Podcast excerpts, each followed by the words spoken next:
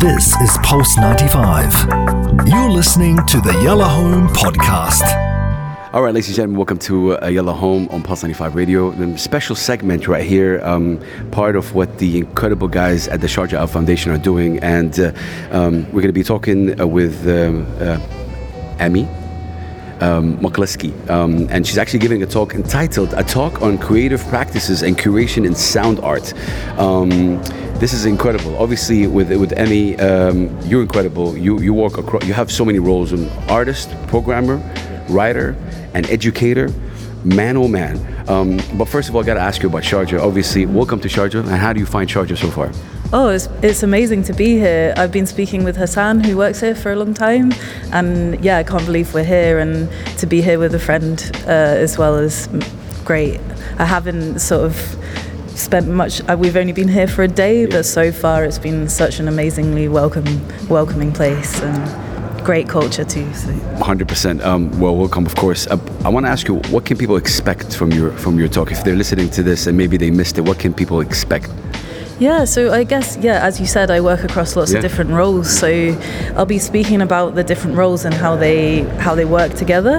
I work a lot with communities, so I'll be talking about some of those communities in Scotland where I live, and also internationally, and the importance of international working, sharing our culture, sharing with others. So yeah, and lots of music, I hope, and lots of sound. How'd you get into sound art?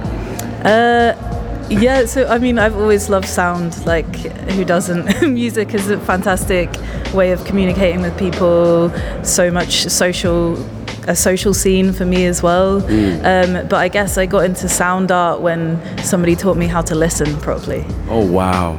And yeah, when I opened my ears, and everything is incredible when you open your ears or you listen through a microphone. So 100%. I love that. I love that you said that. We spoke about obviously the roles that you have, you know, the artist, the programmer, the writer, educator. How do you balance all that? I guess this is what you're talking about, but maybe in a snippet for us listeners right here on the radio, how do you kind of balance all that, and how do they work together? What are the challenges? There's a lot of challenges. I mean, I guess everyone's busy, but for me it's always ideas focused, so whatever that, and as I said, I work a lot with communities and in collaboration with other people, so for me it depends what the idea needs, what role I take on. Oh, wow. So yeah, if I'm working with somebody else and they're more in the artist role, then I love to support other people to make stuff. Or if I feel like I've got an idea and someone else can help me out, then that's how we work it. But I don't know. Collaborations. Exactly, it's all ideas, so. I love that. Communication, it's really everything, right? Like, what would you say is an issue generally that we have in the world, that we have a communication issue? I'm not sure if you agree or no, but the world is facing this issue. How can art kind of at least tackle that or fix that? That's a really it's a deep question. It's a very interesting question, which I'm not sure how to answer, but I think that culture and art, music is about emotions, and that's something that we miss so often in our life when things are so busy. So that sort of deep connection to who we are and where we come from is really, really important. So I would fist bump right there. Absolutely. 100%. So yeah. I gotta ask you a random question. What's your favorite, like, kind of type of music? That's an impossible question to answer, but whatever comes on your mind now. Well, I would say it's whatever I'm listening to at the time, because as I said, music's social for me, so it's about being with my friends, it's about where you're listening to it. But I guess me and Inga, who's performing tonight, were just in Vietnam working on a project, so I was listening to a lot of traditional Vietnamese music. Oh, wow. And there's a Vietnamese instrument called the zither. Yes. And that's there was a beautiful player in Vietnam, so I've been listening to a lot of that. Been listening to a lot of Inga's music, which is really. Hopefully, we'll get some Arabic up there, like UAE traditional music. I really hope I get a chance to visit the record shop here or the tape shop and listen to the radio as well. Amazing. Okay, tell us something not a lot of people know about you.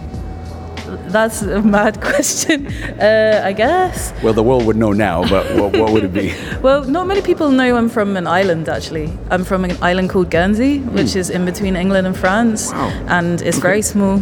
And yeah, I've lived in Scotland for a long time. So, and Inga is also from an island. Yeah, so I'm an islander. There we go. Beautiful. A couple more questions for you. Obviously, with the Sharjah Art Foundation, with the music department, obviously now doing all this work, how important is stuff like this happening, especially in the region right here? Because I think what they're doing is incredible. But for you, as somebody who's been doing this for quite some time right now and you have experience, how do you see the importance of such initiatives?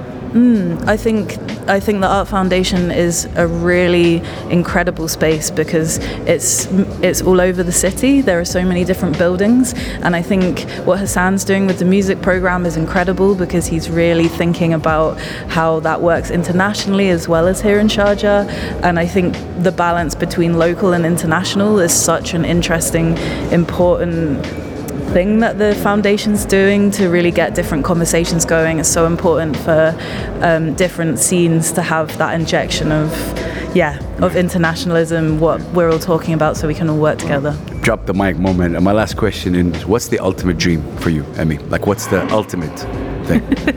That's a really nice question. My ultimate dream is probably quite boring, but I would just love to keep going with what I'm doing at the moment. Like, if I can sustain that, keep meeting people, keep working with communities, that's all I want really, is to just keep going. Your answer rejuvenated me personally. I love that. Thank you so much for sharing that.